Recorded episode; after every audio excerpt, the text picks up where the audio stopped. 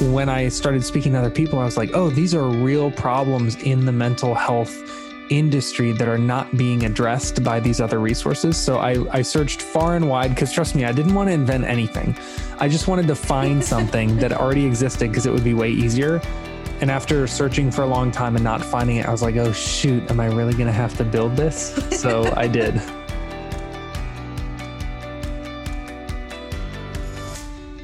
Welcome to the Unlocking Happiness podcast. I'm Amy Dix, international best-selling author, speaker, and founder of Choose Happy. Collectively, our community builds a better world. I believe life is made up of moments. We have short moments, long moments, good moments and bad moments. We make sure that all of your life moments are filled with meaning and joy. Stick around to the end of the show. We'll reveal how you can be our next guest on the internet's happiest podcast. Now let's unlock happiness.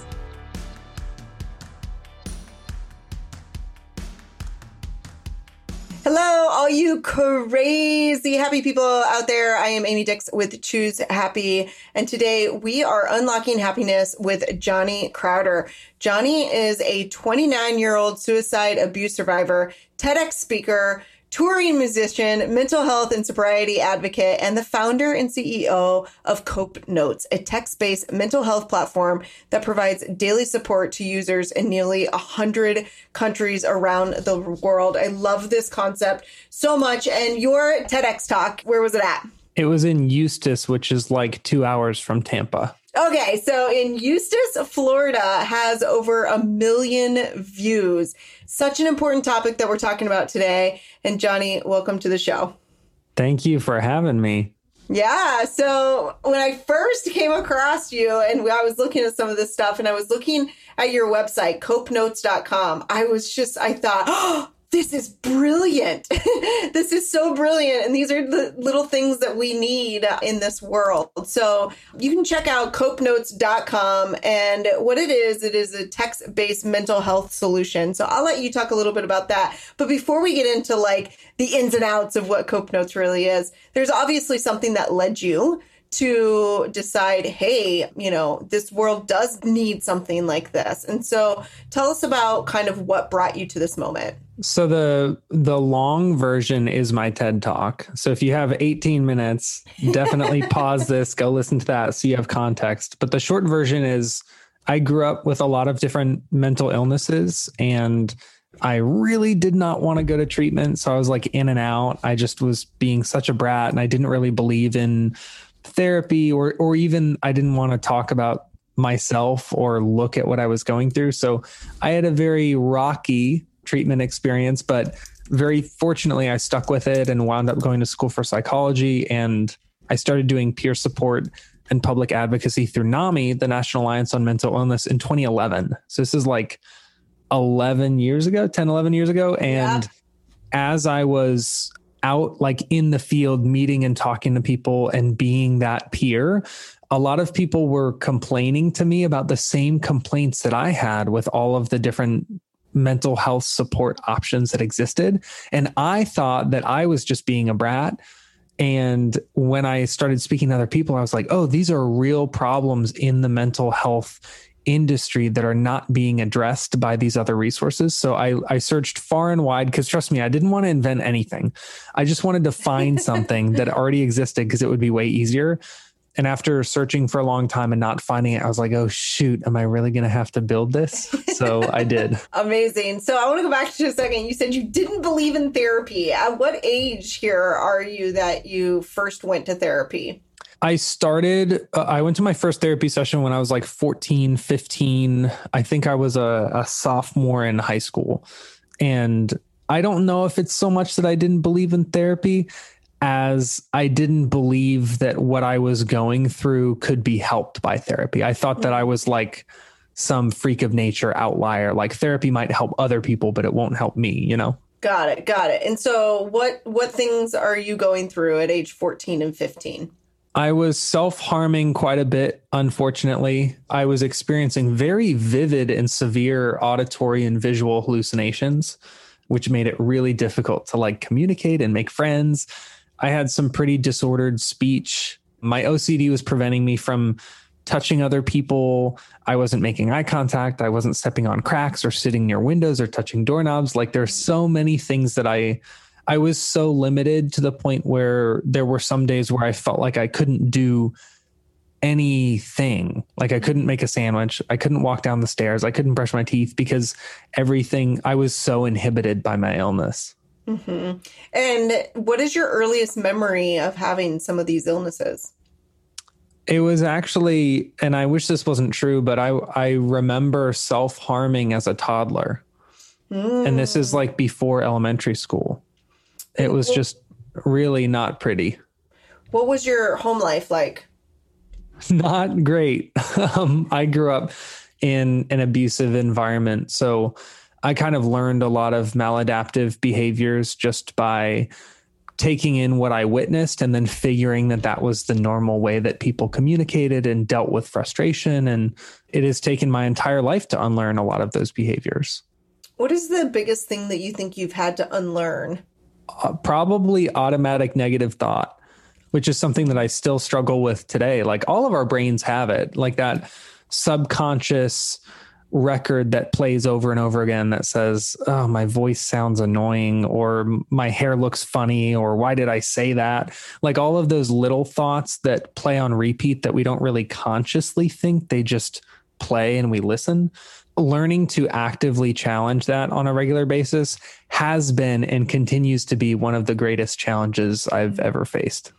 Yeah, I think, you know, you mentioned something that made me think, okay, but, you know, the first step is recognizing it, you know, so you can't challenge it if you don't first recognize it. And do you think that you had had like this conscious recognition of it?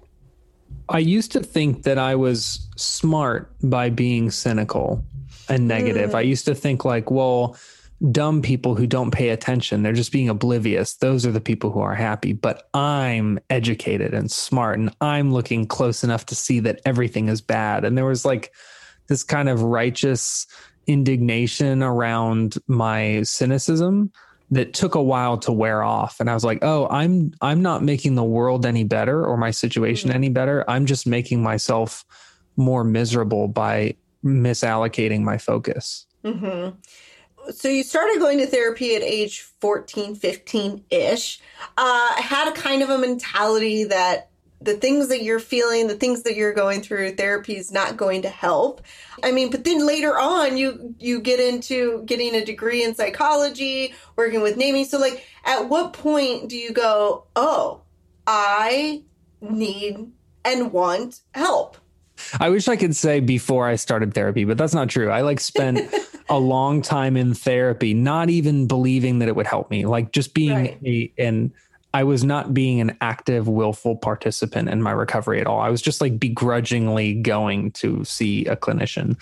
But I think one thing that started to like melt my heart around it was I was so convinced that the doctors were wrong and that I that I, a teenager, was right. um, that I took psychology courses in high school. I took college level psych in high school, basically to like prove my doctors wrong. Like, oh yeah, I'm gonna take a psychology class that you probably took 20 years ago and i'm going to learn more in 2 years than you've learned in your whole practice. So my attitude was like wait till i learn in school how wrong these doctors are. Mm-hmm. and in fact the exact opposite happened of course. And i was reading in these textbooks about these diagnoses like you know if my doctor told me that i was experiencing symptoms of schizophrenia i'd be like insulted. I felt like he was, you know, trying to hurt me or something, mm. name calling. And then I would be in a classroom learning about hallucinations and I was like, "Oh shoot. That's that's what I'm experiencing." So I mm. felt like my doctors were trying to hurt me by diagnosing me, but then when I would read it in an objective textbook, I was like, "Oh, okay, so maybe it's not an insult. Maybe this is just really what's going on, you know? Mm-hmm. Yeah. What role did your parents play at an early age in getting you to therapy? Because I don't think as a 14 year old you were like, hey, I'm going to go to therapy, no. I my guess. That's part one. And then part two of that is what role do your parents play overall in supporting your recovery? Um, that's tricky to answer. My family situation is very complex. I will I do, I will credit my mother with basically forcing me to go to treatment because she so I'm not going to tell the whole story. It was it was but basically I had I behaved very dangerously. I had a, a particularly problematic behavioral outburst where I put myself and others in danger and ran away from home. And then when I came back, my mom said, "Well, e- either we can go to the doctor together or I can call someone and they can take you to the Mm. doctor. And I was like, I know what that means. so um, I kind of like opted for the let's go together option just because I knew there was like, after an outburst like that, I kind of knew like there's no way that I'm going to get out of this scot free. Like Mhm. there are going to be repercussions, and I would rather not go to jail for Mhm. this, you know? Right. Understood. So the other thing, you know, as folks are listening on the podcast, if if they're not watching uh, the video on YouTube, but they're listening on podcast, you're sitting here in front of a lot of shoes. many pairs of shoes be well, I don't yeah, they are paired up. And many pairs of shoes behind you. And so what is the meaning behind that and how does it tie to your therapy? Um, I'm a huge proponent of the idea that that recovery doesn't have to look like what you think it looks like. It doesn't have to look like yoga. It doesn't have to look like meditation. Like if, if you like that stuff, awesome. If it doesn't re- resonate with you, don't think that you're broken or a freak or whatever. Just some stuff helps an individual. Some stuff doesn't really feel like it clicks. So for me, sneakers, believe it or not, have been a pretty big part of my recovery because when I was in therapy, I, I struggled with some pretty serious eating disorders. I was depriving my body of a lot of important nutrients and way overtraining. I was doing mm. bodybuilding at the time. So it's like a version of eating disorder that is not commonly talked about. But it was all, I was just so focused on bodybuilding and getting, you know, I wanted to do competitions and stuff. It proved to be a fairly toxic place to develop as a young adult just because all my priorities got all mixed up. And I was talking to my therapist about it, and she was saying, well, it would probably help to reallocate some of the focus that you're using on picking apart parts of your appearance that you can't control and maybe spend that focus and energy and effort on a part of your appearance that you can control. So for me, I found a lot of joy. I'm I'm very creative, so I like drawing and like visual arts and music and interior design and architecture and all this stuff. And I've always liked fashion. And fashion kind of gave me an opportunity to focus on, instead of focusing on not liking my stomach or my neck or my actually my my forearms are shaped differently because I broke my elbow. So I'd get so focused on something Mhm. like that. And now I focus more on like, do my shoes match my shirt? Or like, does my outfit, do all of the components of my outfit come from the same color palette? Like those are the things that I focus on now. And it it really has been liberating. Yeah, that's so awesome. I mean, they're all very colorful. Oh, yeah. Uh, you definitely have a color palette going behind you, and uh, very cool. I love that. You know, something really important that I think you said was recovery doesn't have to look the way you think it does. I Yeah. think that that's a huge gold nugget and a really great takeaway in many aspects of life, whether you're talking about recovery, whether you're talking about therapy, or whether you're just talking about personal self growth. You know, there's a Yeah. lot of information out there and it doesn't have to look the way that you think it has to look. So thank you for sharing that. I think that, that that's that's beautifully said. So here we are today. So obviously this all kind of led up to founding Cope Notes. So why don't you first explain what Cope Notes is and then we'll kind of go back and talk about why you founded it, like some of the things that you were saying, like what you were searching for, you couldn't find it, etc. But let's give some context around what Cope Notes is first. Yes. So I'll keep this short and sweet, as short and sweet as I can. Um, Cope Notes provides daily mental health support through text messages. So what that looks like is you're you're going through your day, you're sitting in traffic, you're being yelled at by your boss or something and your or your kid throws up on the couch and you get a text message and you're like what? What on earth does someone want from me now? And you open the text and it it has a psychology fact or a journaling prompt or an exercise or something to help you kind of de-escalate and retrain your brain to think in healthier patterns over a longer period of time. So you can think about it like a digital journal because you can text back and like use that to speak freely and vent. But really, it's like a digital journal that reaches out to you every day so that you don't have to book appointments or set aside time. Or really, it's just, it's kind of like a toothbrush and floss for your brain. well said. Well said. Have you ever had any of these moments where your day or your life or whatever did kind of feel like it was in chaos and there was like this disruptor whether it was a text message from somebody or just like a disruptor that really kind of changed the trajectory of that day. This happens to me so often. Even actually i got a cope notes text recently that was so on point i couldn't even believe i almost like started crying when i got it. It was oh okay so a little window into my personal life. Um, yeah. Family emergency forced me to move. So I was not planning on moving. It was not, I, I was fairly set up where I was. I, I had no interest in changing location. And something happened completely outside of my control um, with a family member's health and it forced me to move. I was super not happy about it. And I was so like heartbroken, upset, and stressed out. And I couldn't find a place because the real estate market is just absolutely upside down right now. so I was just, I mean, all my stuff is in a U-Haul. I'm staying on my mom's floor on an air mattress, like searching for apartments all night long, trying to find a new place.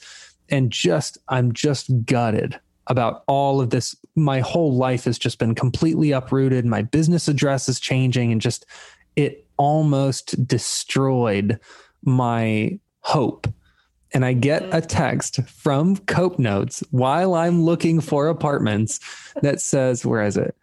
Oh, and I kept saying, like, I wish things could just go back to the way they were. I didn't yeah, want any yeah. of this. I didn't make any of this happen. This is just happening to me. I felt so powerless. And here's the text In order for anything good to happen, something has to change. It's pretty much the only prerequisite. So don't be afraid of change, be excited for it. Oh! and I oh! looked around me like, are there surveillance cameras somewhere? like, how did this happen right now? And I, I have moments like that, and subscribers will text us saying like, are you bugging my apartment or like, how do you know what's going on in my life? But really, it's just the power of your brain to interpret stimulus is unmatched. Like, if you've ever mm. been going through a breakup and you turn on the radio and there's a song uh, and it's like oh it makes me think of whoever. You drive past a billboard and you're like wow it's it's god speaking to me. It might be god. It also um, could have something to do with the fact that your brain is always interpreting stimulus through the lens of whatever your life experience yes. is yeah. So that's all Cope Notes is doing is interrupting those like death spirals of like, oh no, what am I going to do with some kind of catalyst that can help you reframe that thought. Love that. Love that so much. So, what year did you uh, start Cope Notes? We sent our first text on March 1st of 2018. So, we're okay. almost four years old, but I ran a beta version of Cope Notes for about a year prior that was called Not a Therapist. So, all in, it's been about five years, but with Cope Notes specifically, it's been almost four years. Yeah.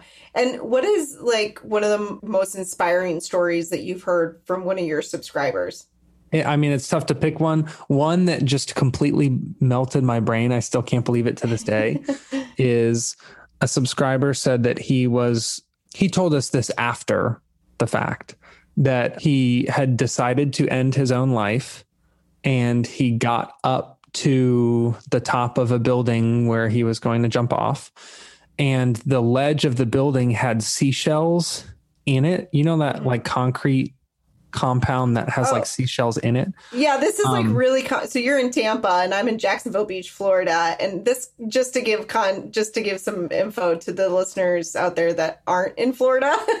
yeah. This is really common in Florida. Like most of our driveways are yep. cement, but then you'll like see these seashells in it. It's like the most bizarre yep. thing. So yes, I know what you're talking about. Okay, so it's basically concrete with seashells, like yeah. You know, crushed up sea- seashells. Sometimes you'll find a full one in the and concrete. Yeah. So he's on top of this building. He's about to jump and he sees the seashells and remembers a text from like a month and a half or two months prior that had something about seashells. I can't even remember exactly what the text was. It just mentioned seashells.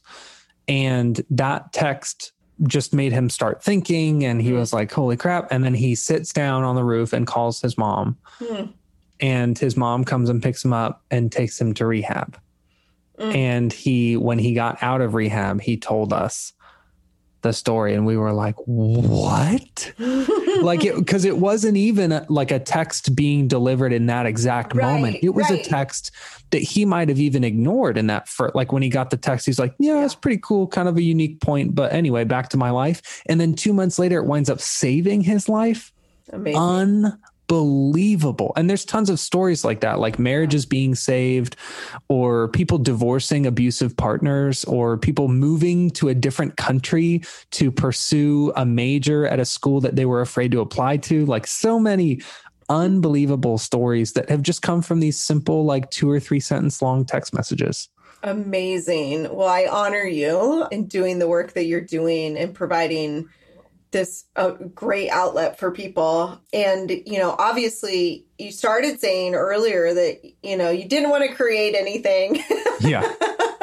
True. Uh, however there was this big gap in the mental illness space and there is and there continues to be other gaps there too. And so you were able to kind of fill this void. So what were you looking for exactly that you couldn't find? Like what was it that you were searching for it seems to me, and even now it, it, very much seems this way. There's, if you look at mental health as a continuum, you might have, you know, 5% of people who are just doing freaking great. Like, I don't know what they're, if God's just smiling on them or whatever, they like unlock the secret of happiness, but there's like 5% of people who most of the time are doing just fine. Like, they're not really facing too much hardship. They're just in kind of like that quiet season where everything's kind of falling into place.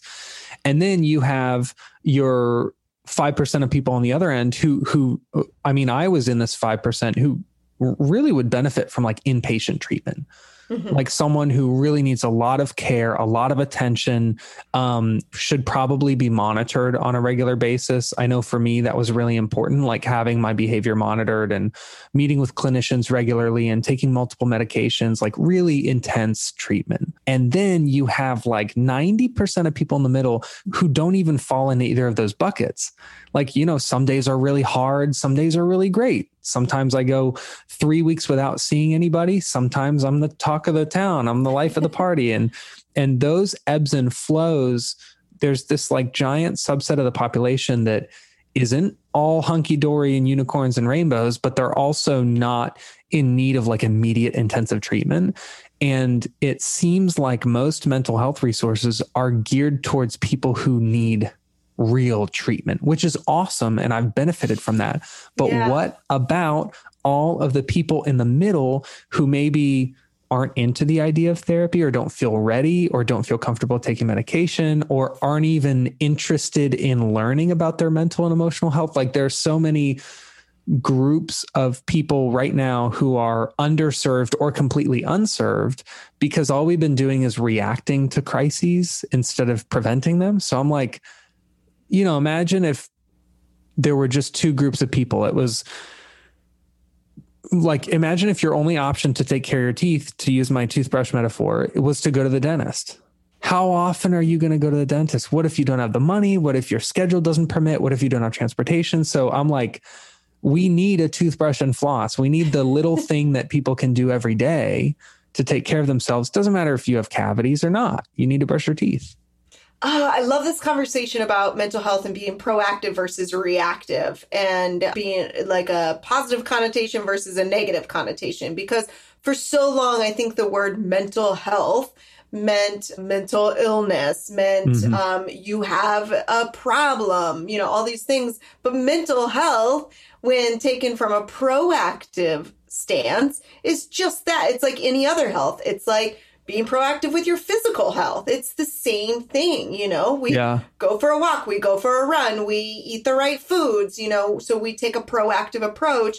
But when we hear mental health, so often I just think people just shut down because they have like this negative thought around it. And we have to, one, kill that stigma, and two, understand that there is what you say, like that 90% of the people who can take like this really proactive approach and don't fall into the five and five. And so Cope Notes kind of helps to bridge that gap. I've just one thing that really woke me up to the idea that like therapy is great, but it's not everything mm-hmm. is when I was in therapy, sometimes I'd have a great session, like just totally make a ton of progress and feel like I learned a lot. And I, oh, heck yeah. Like now I feel like I'm getting somewhere. This is like months and months into therapy. I'm like finally getting it. Yeah. And then I would leave and for six days and 23 hours, I just mm. backslide and completely lose all my progress because I'm thrown back into the world. I'm not in this safe little room with a box of tissues and a comfy couch. No, no, no. I'm like back in, you know, horns honking at me and dogs pooping on my carpet. And, you know, there's all sorts of stuff that are happening in real life. Yeah. And I felt like, you know, it's great to be able to schedule an appointment and have that safe space to speak and explore. But what the heck am I supposed to do for all the days in between? And really it's the comparison I've used before is like what's healthier eating a serving of green beans every night with dinner or eating three pounds of green beans once every week or two mm. like what is more sustainable what makes more yeah. sense what will you enjoy more and what's healthier for your body probably a little bit every day so that's that's the whole approach that cope notes has always taken is like if you need real clinical treatment, please go see a clinician because they do stuff that we could never do. Yeah. But on those days in between, or if you're not seeing any clinicians, maybe this can be your little bit that you can do every day to keep your brain, your mental and emotional health in amazing shape. I think no matter where you fall on that spectrum, Cope Notes yeah. is there for you. Truly. Even the 5% that you were saying that's just like happy all the time. you know, yeah, life I want, is good. And what'd you every once God in a while. sunshine or something. yeah. Yeah. We, we have subscribers who say, like, I started using Cope Notes when I was in a great season of my life and it's helped me stay there because uh, when I feel yeah. myself start to dip down, I can catch myself and identify what I'm feeling and kind of talk myself back up. And I'm like, wow, I'm so glad that people, I don't know. I mean, people kind of associate mental health resources with like, oh, I'll use that when I'm not feeling well. And then when I feel better, I'll stop. And imagine if, like, imagine if Arnold Schwarzenegger was like, okay, I'm muscly now. I don't have to work out anymore. Mm-hmm. Like, no, you working out is what gave you those muscles. Like, you got to stay right. on top of it. Yeah, yeah. And what I love so much about Cope Notes too, it's not just like a, hey, you're amazing, go kick ass today. You know, yeah. it's like there's and there's some science behind it too. So just like as an example here, um, this is actually comes from your website, but here's what one a Cope Note might sound like. When anxious, your body hunches over to protect the heart and lungs. Show your body that it's not in danger by standing up straight with your shoulders back. Good reminder. So awesome. And we both did it at the same, yeah. right? Like change, right? Like we both did it. I don't think we were hunched over. I don't think either one of us, well, I don't think we're anxious, but you know, but still like, okay, I just learned that. Um, yeah. and now I changed my behavior and it was just like, one little simple moment that Cope Notes gave me. So thank you so much for everything that you do in the world. I honor you. What's the next thing for Cope Notes? Like, what's next? Where's I wish vision? somebody would tell me so that I could plan for it. It's been totally an, an unpredictable ride so far. But I um I think we're going to start doing a heck of a lot more work with businesses for employee wellness, schools for student wellness, and then like state and local governments, like actually getting support into the hands of residents. Like basically, you know, if you live in Tampa Bay, you get to use Cope Notes for free because your county or whoever made that purchase on behalf of you know mm-hmm. community mental health like that because yeah. we started just doing individual subscriptions for people like you and me mm-hmm. And then eventually, I think over the years, we've built more towards that community approach. So those those community partnerships, I think, are going to be crucial in our expansion, our ability to impact more and more lives. Amazing. I love it. If you ever get into the corporate space, we'll have to have you back on our sister show, Happiest Places to Work. Thank you so much again for all that you're doing in the world. And for our listeners, go check out copenotes.com. And I just have one last question for you. And it's a question that I ask all the guests. It is a two part question.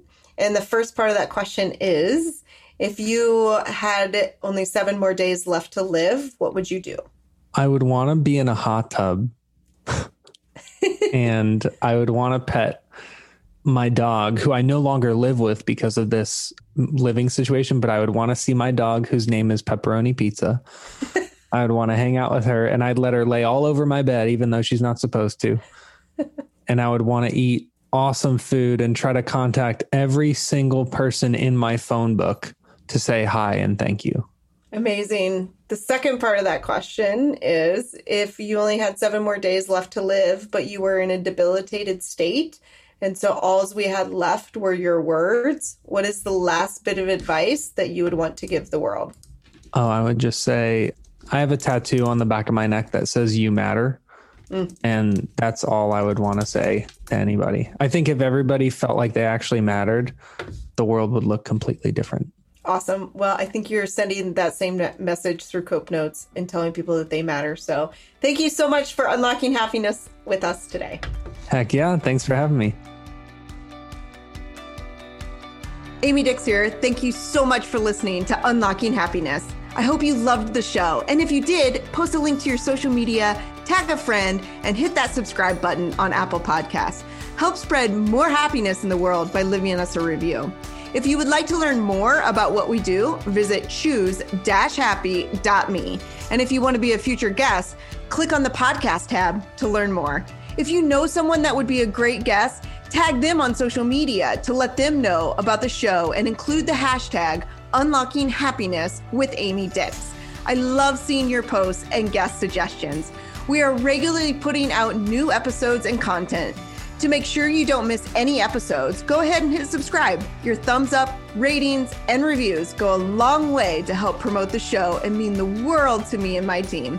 Want to know more? Go to our website, choose-happy.me, or join our Facebook group called The Happiest Group on Facebook. Thanks for listening. This is Amy Dix, and we will see you next time.